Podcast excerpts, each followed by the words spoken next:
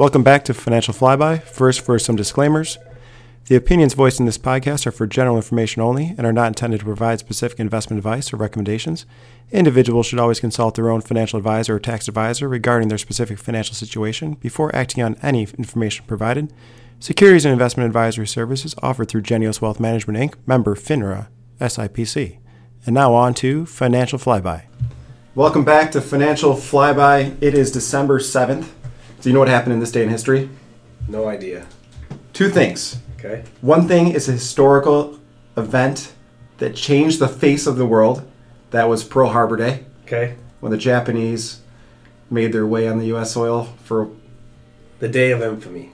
Yeah, it's called the Day of Infamy. There's another Day of Infamy. Surprisingly, my birthday is There today. Is it? Yeah, I didn't know that. I'm 39. Well, happy birthday. 39 years old. And I'm pretty sure once you hit 39, maybe this is only for girls, maybe it's not for guys, you stay 39, right? You never go up past that point. I think it works for you though. It works for me too. Yeah. Yeah, I'll probably just stay the same, like look the same age, but my age will get older from this Well, point happy forward. birthday. I Thank wish you. I would have known that. Well, It takes a podcast You know what? for you to tell me. it's just not that big of a deal anymore. Once you hit, once you hit what, 21? Like, does it really matter anymore? It's a big deal for some people. I woke up and it just felt like, I mean, my family makes it nice for me and everything, but in all reality, it just feels like another day. Now, some people make it a whole week. You know, I don't really understand that. the problem with having your birthday, because my birthday is on the opposite end, my birthday's the end of January, is you're too close to the holiday Yeah. that it just kind of gets shuffled in, right? But I don't mind that. Like, for me now at this when you were a kid, you probably did, right? Because people are like, I'll wait to, you know, or I'll. I think people that have summer birthdays, you know, when we were kids, got got hurt because like you couldn't bring treats to school or whatever. yeah. But it was good because you got to have like a pool party, and then by the time Yeah. it was July, people were like more, more willing to give you a gift. Whereas like Christmas I feel time. like by the, when it's Christmas, you're gifted out. It- especially January, actually. That would actually be harder. Yeah. All right, so uh, the market's been very choppy this week. I know we're not going to make this a market centric podcast, but let's just talk about a few things that happened. You know, the Fed Chairman Powell said we're closer to the neutral rate before. That was a positive for the market. And then Trump came out and said that, Today, James Bullard, who's the St. Louis Fed chairman, so he gets a vote on the Fed raising interest rates, keeping them the same or lowering them, said he is in favor now of not raising. okay, so closer to that neutral rate, positive for the market. Trump came back from the Chinese meeting, meeting with Xi, and uh, he said it went well, that the tariffs would be on hold for a while. That was a positive for the market. But then we hit, you know, Tuesday, Thursday, Friday, and uh, we had some tweets out from Donald Trump, and it caused the market to go in the other direction. So we're not going to keep this a market-centric podcast because there are other important topics to cover as far as what we discuss with clients. But it was a it was a choppy week for people. Yeah, a lot of volatility. Uh, the truth, though, is is we're kind of just staying in a range, right? So last week the market was maybe up six percent or so. This week the market's down six percent. So net net over the last two weeks, you didn't make any progress, but it feels a lot worse than than what that actually is because of all the volatility. A lot of reasons for that, and it could be- Overall, though, I'd just say that we're the defensive team is on the field after this week's action. So, at this point, you know, we're back to where we kind of when we started the podcast and saying, you know, we're not we're not adding anything at this point. If we had Express the if we had the field if we had the ball back on the field, yes, we'd be looking to add to low vol fund. But at this point, with the defense being on the field again, we can't run any offensive plays. Okay, so I had I had met with a couple of people this last week, and we discussed those meetings. One was a guy that was buying a, a business, um, and we had talked about different ways of structuring it. And a lot of people might not understand the best way to structure a business purchase because you get excited sometimes that you're going to make this happen and you want to go to the next step. But sometimes it's worth, besides just having the legal team involved, having an accountant involved as well for various reasons. Now, you've not only purchased this business, but you've looked at other ones as well. Can you talk about a few things that you see as important um, as far as an accounting eye when you're looking at buying a business? Yeah, I would say that it is vital to have an accountant look at it because I've worked with various attorneys for the buyers and the sellers in past and they don't understand the accounting. And there So- could be some real savings if you have the accountant look at it. Correct. So there's really two ways to purchase a business. One is either an asset sale or a, or the other is a stock sale. So most entities that people would probably be purchasing would would be incorporated business and an incorporated business whether it's Apple or whether it's the new business that you just started you know a week ago if it's a corporation there's been shares issued. So you can do a very simple stock transaction buy a business on stock. And when you buy it on stock you value the company and you buy those shares. Now the the seller gets to take the um, the business and take they treat their the, the money that they got from the sale as long-term capital gain if they've been involved in the business for over a year. Very favorable tax treatment at long-term capital gain right? 15 0% 15% or 20% mm-hmm. long-term capital gain rate.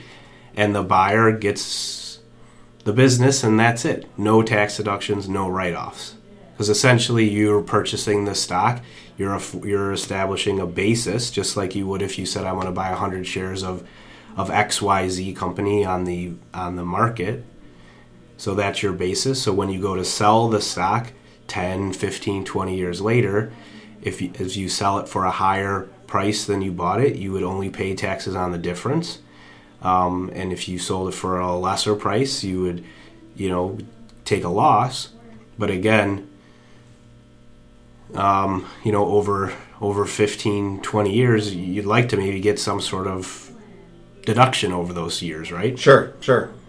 so the other way is an asset sale, and I think you know I most of the ones that I've seen and what I've read online is maybe ninety percent of all stock transact or sales are done on an asset sale basis, and that's where you basically come up with a valuation for the different components of the business. So the furniture right here, that's a part of the business.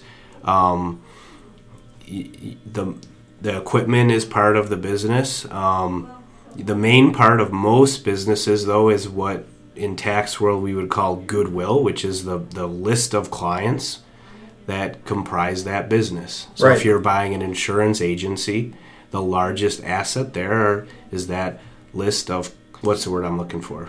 List of customers. Customers that Sure. you know you're, you're getting insurance from. Yeah. And the benefit to structuring the business as an asset sale would be um, the the seller would take the furniture component of it. So let's say it's a hundred thousand dollar sale, and the furniture is twenty thousand, and goodwill is eighty thousand. So the furniture that twenty thousand, the seller would have to pay ordinary income.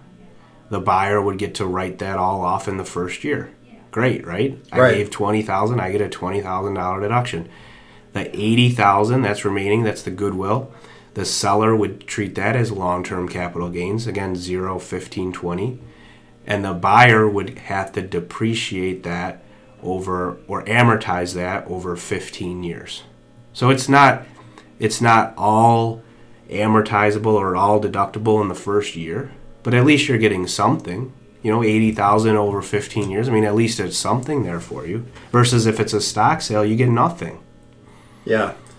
And the other thing with a stock sale is that you mentioned if you buy it as a stock sale, you're sort of forced to sell it as a stock sale as well, correct? you would want to obviously because the, the thing that's hard with a with a small business transaction and a stock sale is how do you actually accurately value the company mm-hmm. right so if you if i asked you today uh, december 7th 2018 what's a share of apple worth Right. you could tell me right Sure. there's a uh, a business on the corner of where we are now. They sell health insurance. I'm not going to tell you the name, but it's a small business, and no one would ever had heard of it unless they're in the area, probably. Mm-hmm. But what's that company worth? You know, Right. You have I no mean- clue, right? You couldn't even begin to pick a number. No, if, if you said you've got to buy this business today, make up a number, that could be a wide ranging number as far as what it comes up with. Correct. And I would advise you, again, as your accountant, that if you were the buyer of that business, if you were my client and said, hey, Patrick, I want to buy that business down there, how should I structure the sale? I would say you want to do it as an asset sale. If you came back and you said, well, they want to sell it to me as a stock sale, I would say, okay, if that's the case, since you're not getting any write offs, you would probably want to get a discount. Sure. You know, over maybe what they're asking to make it worth your while. And then, you know, then it starts to get into maybe a cantankerous situation where you know they're looking at the value and they're saying well it's worth this. And you're looking at it and you're saying well no i need it at this level. So it just gets to be difficult. Whereas if you just do it straight as an asset sale you know you're going to get some favorable tax treatment and be a little bit more happy. Okay so let me just take this back a step. Because people obviously hire attorneys to work through the legal transfer of a business and they sometimes have accountants involved as well, but you know it's less frequent when you're dealing with small businesses. Do the attorneys really care how the sale is set up, or they? It's hard for me to ask this question. Are the attorneys acutely involved in that decision if it's a stock or asset sale, or are they just trying to put the legal paperwork together to transfer the assets from one person to another? Is that a fair question? Is that you see where I'm going with this? Yeah, I think you know it depends on obviously which side of the table the attorney's on, right? The seller's attorney is going to try to push or should be pushing for it to be a stock sale. Right. Because they want to benefit their client and they want to come back and say, "Hey, Mr. Jones, I got you to sell this as a stock sale and now it's all capital gain." If they know that. Yeah. The buyer's attorney might look at it differently. But a stock sale is certainly much easier than an asset sale from multiple components, even an accounting perspective. Various forms that have to be filed as an asset sale and a lot more complexity. And unfortunately, sometimes I've seen in the past with various attorneys that they just want to make it easy, collect their fee, and move on. Right. So I've been involved in a few, like I said, and you know, I was at a continuing ed class this year, and the instructor said that from the buyer's perspective, there would probably never be a case where you'd want to do it as a stock sale. So what does that tell you? I mean, obviously, I don't think they were making a statement that there it would be never, never, but you know, most of the time you would want to do it as a, as a asset sale. And again, if I was representing you as my client and you were the buyer, and you said, well, the seller is forcing me to do it as a stock sale, I would say, well, then there needs to be some sort of discounting. I think that makes sense. Okay, next thing. If you don't mind going on to the next thing. Yeah. All right. We had two clients this week, uh, prospects, two prospects this week come in and didn't have retirement plans for their small business. One was a legal firm, one's a private equity firm with a few employees in each one. Uh, we were kind of going to go over the different options they have as far as setting up 401k plans or, or retirement savings plans with the business which ones might make sense, and how to structure that.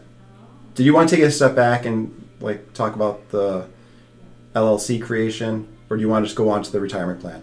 Because I think we just could talk about the retirement plan. That should cover enough, right? Yeah, I think that's enough for today. Okay.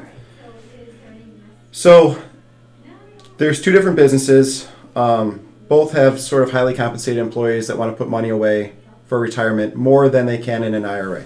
The IRA obviously only has $5,500 that they can put away.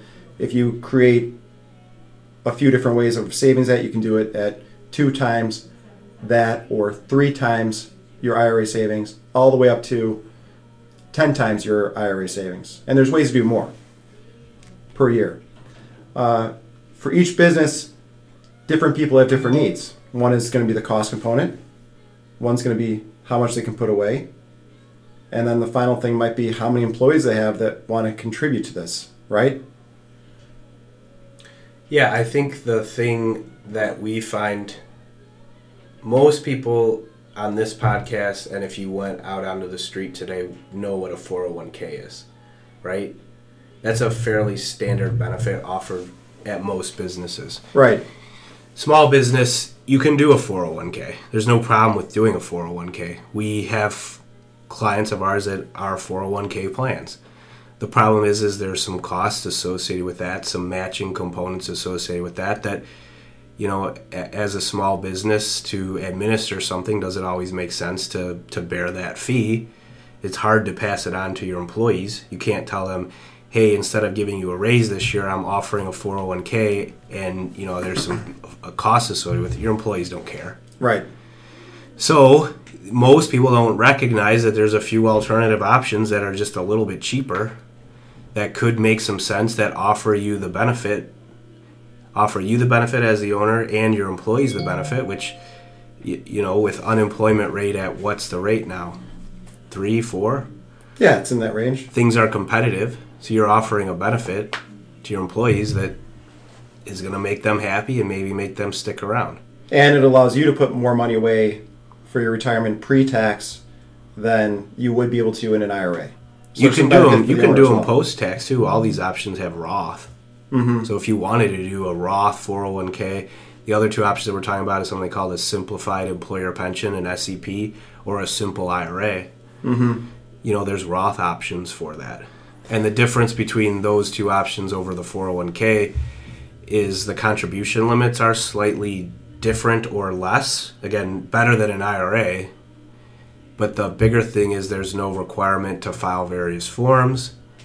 Um, and you don't have to get other providers involved that obviously when you get them involved there's going to be additional costs as well okay i think that if someone's listening to this and they don't have a 401k at work give us a call there's a lot of different options that we can provide to you everyone's situation is different everyone's situation is unique but there are a myriad of options to fit what you're trying to accomplish and just by having a basic conversation with someone, you can reduce their taxable income.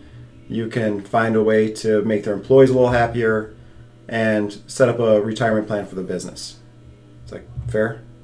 It's absolutely fair. Is there anything else you want to cover today? We've gone 20, 17 minutes. No, I think that's good today. All right. Everyone have a good weekend. Hopefully you uh, stay warm if you live in this area. And we look forward to talking to you next week on Financial Flyby.